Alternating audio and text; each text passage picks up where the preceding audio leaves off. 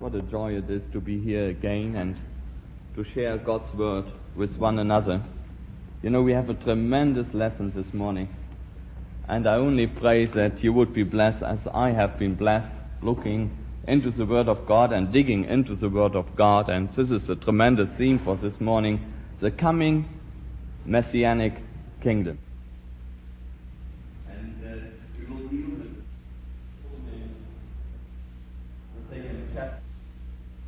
4. If you want to turn to it already, that's fine. I'm really excited about those things which the Lord unfolds to us if we only trouble ourselves and study the Word of God. I still feel the same way as I felt 20 years ago when I gave my heart to the Lord and started to read the Word of God. You know, I felt like an explorer who, who puts his feet on virgin land a tremendous and wonderful world opened up to me. And uh, I can't explain to you the joy and the blessing I had and I still have. And a lifetime is not enough to dig all the treasures out of the Word of God. The world will not understand it and cannot understand it, but is given unto us, those with belief in the Lord Jesus Christ. And the more we read and the more we study, the more we are blessed and the more light we get from the Word of God. And the more complete picture we get what the future holds for us and for all those who believe in the Lord Jesus Christ. Sometimes I feel like sitting in front and over a jigsaw puzzle, you know. And as you compare piece and piece, and as you study scripture and scripture and compare those portions with each other, and you see how things fall in place, it really thrills the heart. And it's fantastic. But as we go about to look into our text and read some of the great portions concerning the coming kingdom age, let us observe some of the basic facts concerning understanding prophecy. First of all, there must be faith in the Lord Jesus Christ. You must be born again. You must be indwelt by the Holy Spirit to understand the scripture. If we have no faith in the Lord Jesus Christ, we have no understanding. The Bible is just a book and can be very boring if we read it. But there must be faith in the Lord Jesus because faith in the Lord Jesus is the key to understand the scripture. The Word of God makes this very clear. When Paul uh, spoke about his brethren, the Jews, and said uh, there is a veil upon the hearts of the Jews when they read the scripture. And this veil will be taken away when they come to know the Lord Jesus. And what is true for the Jew is true for everyone who doesn't know the Lord Jesus yet. We will never understand the second coming of the Lord Jesus unless we have taken by faith the first coming of the Lord Jesus as the Lamb of God when he died for us on Calvary's cross. Secondly, there is another basic fact which we have to realize. For there is a tremendous confusion among Christians concerning the coming kingdom age. If we reject Israel's future as an earthly people as it is unfolded in the Word of God to us and spiritualize everything with the neo-Orthodox and the liberals, then we have no understanding what the future holds for us. We must give Israel the rightful place which it holds in the Word of God. And if we do not do this, then there is tremendous confusion ahead for us. And we will not understand the thing only that we are just being saved. But as far as prophecy is concerned, there is tremendous confusion and we will not understand.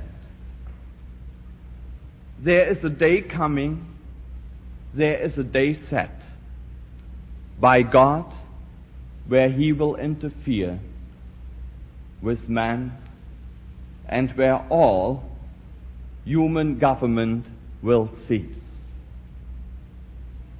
And this is quite thrilling for the believer. Things will not go indefinitely on.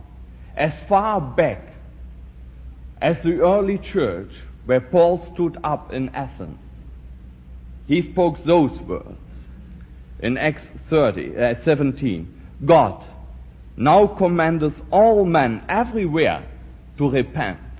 Commands. He said it as early, as far back as at that time. He commands all men everywhere to repent because he has appointed a day in the which he will judge the world in righteousness by that man whom he has ordained, whereof he has given assurance unto all men, in that he has raised him from the dead. There's where our assurance is. Jesus is risen. Our assurance of salvation. God has accepted his sacrifice.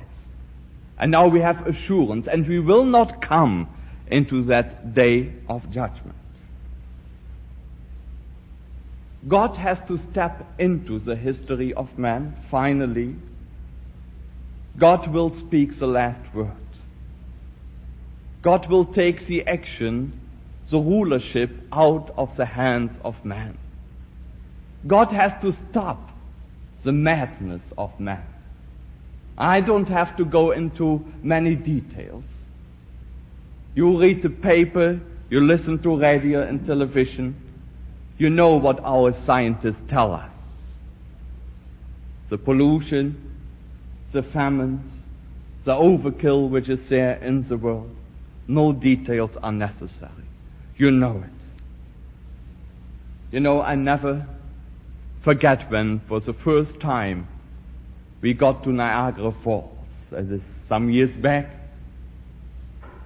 And uh, we came late in the evening and we heard the thundering waters. We didn't see them. It was late and we got to bed in our hotel. But you hear all day, uh, all night long those thundering waters. And I was very, very anxious to go out and see. And as soon as it was a little bit light, I left my family behind. They were fast asleep. I got up and I got over in my car to uh, Goat Island, as it's called. And fantastic. I was the only one there. It's fantastic to experience those rushing waters. You know, and there's a point where they tell you there is the point of no return. If you would fall in there, the waters, you wouldn't get out. The waters would tumble you over and over again and would finally throw you over the edge and it would go down into the fall. And I couldn't help when I was standing there and watching those thundering, uh, thundering waters that we already have passed the point of no return as far as the world is concerned, as far as human history is concerned, as far as our individual lives are concerned, not knowing Jesus Christ. That with other words, there must be a force stronger than we to take us out of there and to put our feet on a rock. And this is the Lord Jesus Christ who snatches us out from there. And what is true for the individual life is true for the history of the Church of Jesus Christ. He snatches us away before the judgments of God will fall on this earth. Doesn't Jesus say in John 20, uh, 5 24, Verily, verily, I say unto you, he that hears my voice and believes on him that has sent me has everlasting life and will not come into judgment, but is passed from death unto life. This is marvelous. This is wonderful. There's a group of people which the scripture says has no hope. You know, when we come to this wonderful portion in the scripture in Thessalonians 4:13, uh, we see that the church is snatched away to meet the Lord in the air. But it goes on in 13, it says, as others which have no hope. So that there is another group which has no hope. There are many people which have no hope whatsoever. I talked yesterday to a, to a Jewish man, a, a piano tuner, and spent quite some time with him. He had no hope whatsoever. Said what's the best we can do is to try to live a good life. And then we have to make room for the next generation. No hope. Two weeks ago, I was in a Jewish home here in, in Woodmere. Very rich people. He is a sculptor. Has a beautiful home. Last year I witnessed to them. That was the last time I tuned their piano. They go and live in Florida and then they come back for the summer, as many people do, many rich people do. So I had another opportunity to witness to them again. And she said, I can't forget, Mr. Moore, what you told us, but we can't believe it. I said, we have accepted the fate which God gave to us. The husband is paralyzed completely. That happened already last year. Now things are worse. She is a very sick woman. Now they have to sell the house. He said, and this is what God is in God's plan for everyone. That's what she said. We have to leave this earth. That will be the end of everything.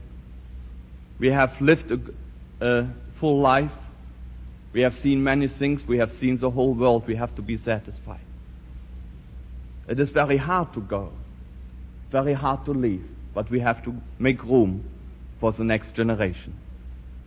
No hope. And I stopped. her. I said, no, no, there's much more to life.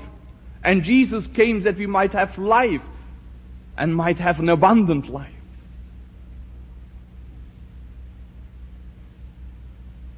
And then we come to Christendom and say, pray many every day and many times senseless and many times thoughtless, thy kingdom come, thy will be done. Do we know what we are praying? And now let us read Isaiah 2, 2 to 4. Let us read it together, 2, Isaiah 2, 2 to 4, where it says, and it shall come to pass in the last days that the mountain of the Lord's house shall be established in the top of the mountains, and shall be exalted above the hills, and all nations shall flow unto it.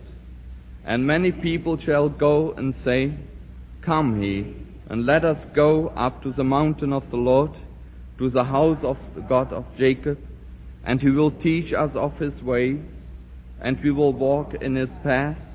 For out of Zion shall forth the law, and the word of the Lord from Jerusalem. And he shall judge among the nations, and shall rebuke many people, and they shall beat their swords into plowshares, and their spears into pruning hooks. Nation shall not lift up sword against nation, neither shall they learn war any more. Thank you. So it is clear that God speaks here about an earthly kingdom. That is not a kingdom in heaven, this is a kingdom here on earth. And when we come to Revelation, we see that this kingdom will last for 1,000 years. That is what we call millennium. There's of course a great confusion going on among Christians as I have mentioned it before.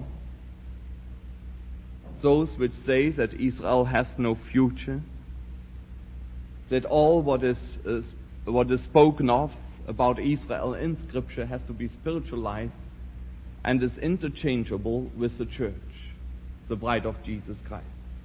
Some say that the millennium is already here. That is not so. We reject this view.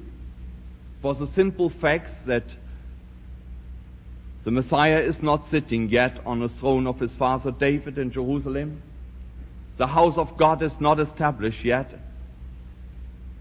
The kingdoms of the earth are still there. And the kingdom of God has not yet consumed all those kingdoms, as the scripture said it would happen. No, our text speaks clearly about an earthly kingdom.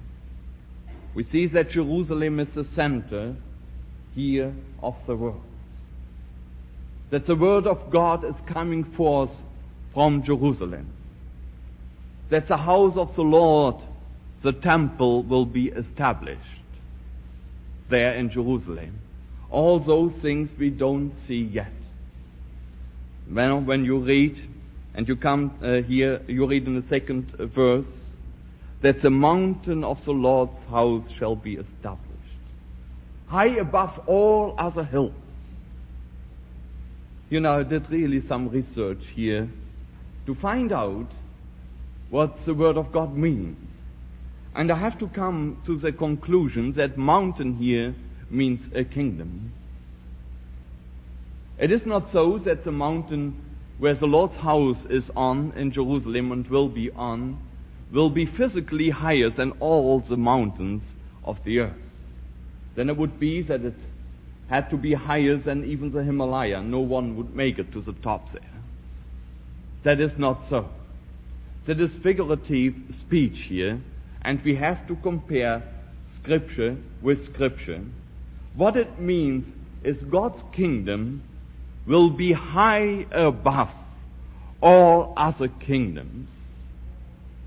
The kingdom of God will consume all other kingdoms. How do I know? Because the scripture says so. Turn with me to Daniel. I'm so thrilled about Daniel. Daniel the second chapter.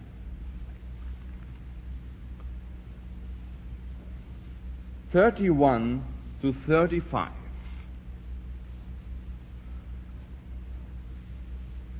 Now, this is what we read here.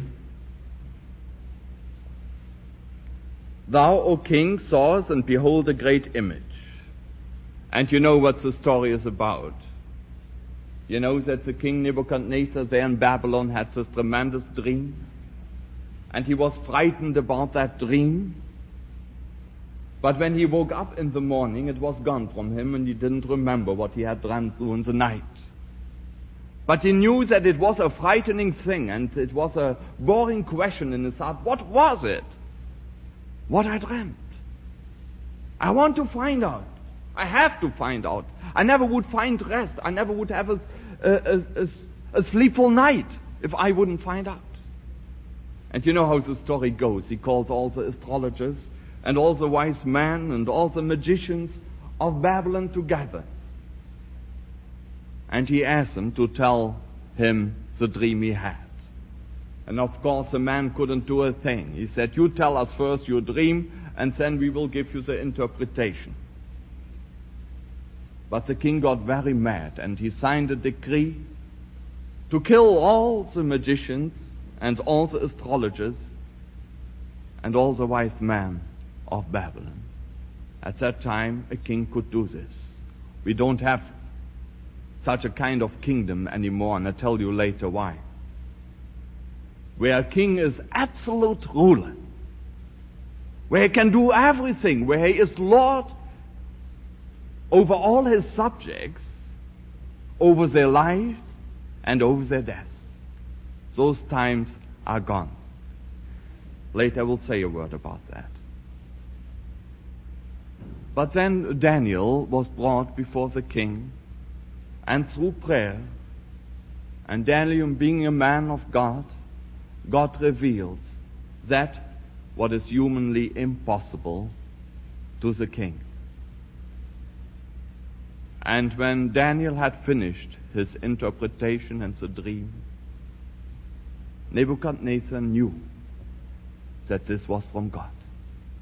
He didn't stop him once. He knew that Daniel was a man of God and that here the authority of God was talking to him. And he shut up. He didn't say a word. And Daniel comes before the king and he tells him the dream and the interpretation. And said what it, uh, what it says here, Thou, O king, in 31 of Daniel's second chapter, Thou, O king, sawest and behold a great image. This great image, whose brightness was excellent, stood before thee, and the form thereof was terrible. This image's head was of fine gold, his breast and his arms of silver, his belly and his thighs of brass, his legs of iron, his feet part of iron and part of clay. Thou sawest still that a stone was cut out without hands, which smote the image upon his feet, that were of iron and clay, and breaks them to pieces. Then when the iron, then was the iron, the clay, the brass, the silver, and the gold broken to pieces together, and became like the chaff of the summer threshing floor. And the wind carried them away, that no place was found for them. And the stone that smote the image became a great mountain, and filled the whole earth. That's a mountain. That's a kingdom of God, which will finally consume all other kingdoms. You know what this image is about. We have here four world powers represented. The head is gold, and this is King Nebuchadnezzar. The breast and the arms are silver, the belly and the thighs of brass, the legs of iron, and then the feet, part iron and clay. We cannot go into details. But just let me mention this, that the first kingdom is Babylon. The second one is Media Persia with Alexander. The third one is Greece.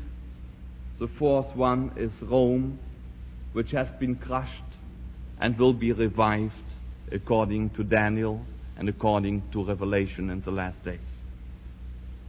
We have no detail, uh, no, no time for details. But if you really want a blessing, pick up the book of Dr. Lehman Strauss, The Prophecies of Daniel. Tremendous book. We heard uh, Lehman Strauss speak on two weeks, uh, for two weeks, about Daniel. He just scratched a little bit the surface of that what is all in, in the book of Daniel. It is fantastic. If you want a real blessing concerning what the future holds for us, pick up that book. It is a wonderful book. I don't have many books, but this one I have, and I have been greatly blessed as I went through this. So this image represents the cause and the end of human government upon the face of the earth. It represents the Gentile powers. And here we see that the mountain of the Lord is that kingdom which is going to come. There are many other references. I can't go into them. But after all those empires will have run their course, God will set up His kingdom. If you just turn to the next page, you find on uh, in verse 44 again the same interpretation. It says there, and in the days of these kings, that these are, the, these are the last ruling kings on the earth, shall the God of heaven set up a kingdom which shall never be destroyed, and the kingdom shall not be left to other people. It will be the messianic kingdom, and people have no part in it to raise up their voice. That's what we see now. You know, the voice of the people gets stronger and stronger, and governments are paralyzed. They can't do anything. They can't govern anymore. And the scripture has a good deal to say about these times. but it will be not left to other people. There will be no riots going on, no peace demonstrations because there will be peace. But we will not have peace until the Prince of Peace comes. Those people which cry out peace, they cannot bring peace about because they have no peace to give. I can only give that what I have. They have no peace. Scripture says this very clearly. The godless have no peace. God's word is clear.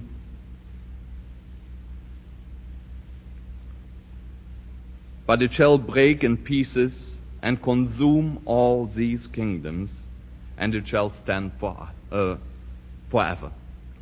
This is what it means. The mountain of the Lord will be high above all other hills. But now, to understand better what is going to come and what is going to happen, let us see and realize that there is a deterioration, a devaluation of metals as we start from the head and go down. There is a descending value of the metals, isn't it? And when we come down to the clay, there is no metal at all. We see that this whole image stands on very weak feet. That is how human government is. Outwardly very strong. And yet from inside it's crumbling down. The clay. But what does it mean that Nebuchadnezzar is the gold and then we come down and we see this devil, uh, devaluation? Did it mean that Babylon was a righteous kingdom, pure in the eyes of God? No, definitely not. All governments, all human governments are wicked. And we see an increase of this in Scripture and in human history. But what does it mean? Let me say that it has something to do with the absolute rulership of the type of government which we see. See, uh, Nebuchadnezzar was an absolute ruler, as I said before. He was a lord over life and death of his people. The world has never seen in this form a government again. We come to the next one, Media Persia. It isn't seen there anymore. Already the kingdom is divided in four parts. And a little bit of this democratic uh, rulership gets into the government. It is not absolute anymore. So that we see here devaluation in this regard. And today we have governments which are weak, tremendously weak, where the responsibility is divided among many. And this is true of communist countries too. Let me tell you that each one of those ruling bodies in those countries is afraid of the next one sitting next to him. At Those ruling gremia. The voice of the people take over in our days. And this will be more and more until the cry comes for the strong man. Antichrist will come. He will promise them, and I remember what Hitler did. And Germany was all down. And some millions of people without jobs in the streets. There was hunger, confusion, perplexity. Oh, there was something going on, and I remember in our hometown Essen, where we lived for five years, that on one day there was a riot going on, and 32 people got killed in front of the townhouse.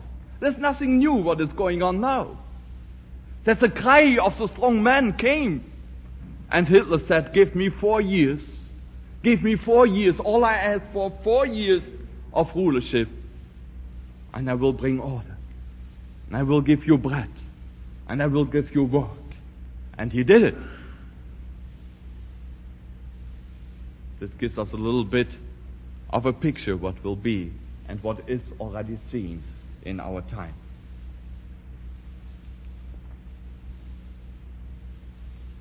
So we see when those kingdoms have run their course, God will interfere. We see that this mountain, the kingdom of God, will fill the whole earth. People are crying out for peace. And what a blessed time it will be when the Prince of Peace will bring peace. And those of you which have gone through war know how strong that cry for real peace can be. Elizabeth and I we were just young kids when this all happened, where we spent every night down in the shelter. And you hear the waves after waves of airplanes coming. And this boring question in the heart, will it be for us? Is it us now, tonight, that we have to die? Many times it wasn't. And they went on to Cologne, to other cities. Oh, and you saw a firework. Then we saw that it wasn't for us and we would go on the rooftop and we would watch what a firework going on. You know, those exploding bombs. And many times we said, oh, if this would only stop. You are happy to, to, to have hunger and to be sick or anything. But if this senseless killing would stop. And then when the war was over, you know, all those tracks on the road, people running away from the Russians. And I remember the story, I just mentioned only this one, you know, of a dear lady which uh, uh, belongs to our home church in Essen, Mrs. Mauer, Elizabeth knows her well. Lord had given them late in life a baby and they were very happy. But they had to flee and the girl was 18 years old and they had to flee. They were overtaken by the Russians. The Russians put them in the field and they had to work, but the Russians didn't give them food. The girl couldn't make it to the field anymore. Well, the people would eat what they would find, you know, raw potatoes or apples, you know. Many got sick, many died. But in the morning, the Russians would drive them out in the field to work. The girl couldn't make it anymore. And I remember Mrs. Mauer say, oh, it is so terrible. See a girl seeing dying and asking for milk. Mother, give me a little bit of milk. Mother, don't you have milk for me? Mother didn't have milk. Had nothing. And so she died. And I mean, this is what happened in Germany. It's happened all over the world. It happens right now. We see only that what we experience. What the Russians or what the Americans did to us, the Germans did to the others. Don't get me wrong. You know what I mean? Oh, this cry for peace. It is deep inside the human soul. But there cannot be peace until the prince, until the priest, the prince of uh, peace comes. Just imagine when this time comes and there will be finally peace on earth, what it will be. I read that the last world war has cost 324 billion dollars. Millions of lives were lost. And a report, Gallup Institute, that all those families of the nations involved in that war the money would have been taken and given to those families. That each family would have a $60,000 home, several cars, would have a country home, would have an income, uh, a yearly income of $20,000. This was the figure after the war. The dollar was more worse then. Can you imagine what it will be when war will cease on the earth. then, as in our text, it is said that Jerusalem will be the center of the world. And then it will become true what is also said in Revelation 11:15. The kingdoms of this world are become the kingdoms of our Lord and his Christ, and he shall reign forever and ever. But let me remind you that there is a judgment coming first. Because this earth has to be purified in order to enjoy that kingdom. Let me tell you that there are two major judgments coming. There is the judgment of the living nations, which will take place before the kingdom of God will come on this earth. This we read in Matthew 25, 31 to 46, and in Joel 3. This will take place after the tribulation, but before the millennium. There is a judgment of the great white throne, which we find, which will take place after the millennium has run its course. This will be not on the earth. The earth will be gone then. If you want to make a note of this, read it. Revelation 20, 11 to 15. The earth will be gone then. Will be somewhere in the sphere. Somewhere in the heavens. We have dealt with that judgment which are going to come, the judgment of the living nations. We have dealt with it a few weeks ago. And I, I, I would like you to turn to it for just a moment to see a few aspects in this uh, judgment which is going to come. This is uh, Matthew 25, and we find it in 31 to 46. We see here the judge, and he is judging the nations. He will come in his glory. It says here, the Son of Man shall come in his glory. And all the holy angels with him, that is 31. And then shall he sit upon the throne of his glory. And before him shall be gathered all nations, and he shall separate them one from another, as a shepherd divided his sheep from the goats. And then he will uh, divide them and he will say to those on his right hand, inherit the kingdom prepared for you from the foundation of the world, for I was hungered and so on, and he gave me meat, and I was thirsty, and he gave me drink. To the left one, he will uh, send them into everlasting punishment.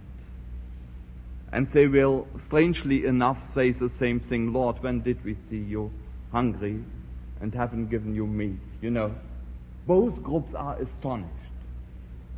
You know, the way the judgment goes.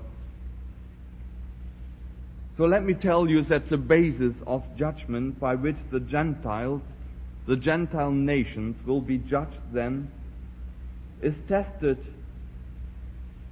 as they have treated a third group, which is called my brethren, which are the Jews. See, this is after the tribulation, and the Jews will be the great missionaries of this world. They will be proclaiming the gospel, but many will be martyrs, and many will die, and many will be killed. As a matter, matter of fact, two thirds of them will be killed, and only a remnant will be left. But they will be the great missionaries. Pastor has spoken about this many times. In Isaiah 66, 19 we read, And I will send those that escaped of them unto the nations that have not heard of my fame, neither have seen my glory, and they shall declare my glory among the Gentiles. These are the Jews, which will be the missionaries. And as the world is going against Israel, and as, the, as all the nations will go and fight Israel, and the great battle of Armageddon will take place, the judgment of God will fall. But what a great and blessing time will come. No war. We read that they will take their swords and make them into plowshares, right? I have read once the same scripture verse chiseled into stone at the UN. And I'm sure you have too. Don't you? But why don't we have this now? Why is man not able to bring peace? Simply because they leave God out. They leave him completely out of picture. This is not only true for the communist countries, this is true for the West as well. I never forget when I heard President Johnson say in, in one speech and said, as the scripture says, I can do everything. So I can do it. He stopped there in the middle of a sentence and it didn't go on and say through him who strengthens me, which is the Lord Jesus Christ. He left him out. You remember the inauguration of uh, uh, President Nixon. And then you have been greatly blessed what Billy Graham had to say and how he brought the scripture in and the spiritual aspect of it. And then you heard Nixon. And you hear him today. Man will bring peace. They leave God completely out. Do you hear it? Well, we are not surprised to hear it from the Russians. They're not mentioning God, they leave him out. But what about our own country? Therefore, never man will be able to bring peace. It will be only in the kingdom age. And I think time is going on. I have so much more to say, but time is going on. Oh dear. Where should we stop? I wanted to read Isaiah 11. I want to read Isaiah 9, but let's read Isaiah 9 and let's, let's close with this marvelous portion of scripture. Isaiah 9. Uh, and let's read from verse 2 to verse 6. No, verse 7, and then we will close. There says, The people that walked in darkness have seen a great light they that dwell in the land of the shadow of death, upon them has the light shined. Thou hast multiplied the nation and not increased the joy. Admit not here, that is not in the original. It says, and increase the joy, the joy before thee according to the joy in harvest, and as men rejoice when they divide the spoil. For thou hast broken the yoke of his burden and the staff of his shoulder, the rod of his oppressors as in the day of Midian. I wanted to go into this and to tell you that uh, this was a tremendous victory which the Lord fought for Israel. The Midianites, they had uh, uh, thought in their hearts, we are going to finish Israel completely. And the poor people got an army together of 20,000 people, but the Midianites were so uh, great in number that it says you couldn't count them. Like the sand on the sea, they came and they said, we will do away with Israel and that's it. But God fought. And out of this 20,000 people, he took 300 men, Gideon. And they fought. And they won the battle. So will it be with Israel in the last battle. God will strive for them and will save them. This in essence says the same as it says in Isaiah 2, 2 to 4 here. But see who brings this about. Now it goes on. For unto us a child is born. The child will do it. This is the Lord Jesus Christ. For unto us a child is born, unto us a son is given, and the government shall be upon his shoulder, and his name shall be called a wonderful counselor, the mighty God, the everlasting Father, the Prince of Peace. If you have any doubt who the person of the Lord Jesus is, read this portion. The everlasting Father, the mighty God. You see in a wonderful way the Trinity here. And yet there's a son given, and there's a child born. How wonderful. Of the increase of his government and peace there shall be no end upon the throne of David and upon his kingdom to order it and to establish it with judgment and with justice from henceforth even forever. And who will do it? The zeal of the Lord of hosts will perform it. not man. He will do it. Praise God. Dear Heavenly Father, thank you so much for those few moments which we could, which we could spend in thy word. How glorious, how wonderful it is to our hearts, Father, what the future holds for us. Oh, Father, and how do we cry out with thy word and with the man who wrote it? Come quickly, Lord Jesus, that this all will be stopped, the madness of man, O Father, and that the Prince of Peace can come and may come. Oh, may we be ready, Father. Anyone among us who doesn't know the Lord Jesus as personal Savior, we pray that such a heart will be open now. Invite him in and receive salvation, Father, that it may not go into judgment, but may be turned from death unto life. Bless us throughout this day, Father, and we give thee the glory in Jesus' name. Amen.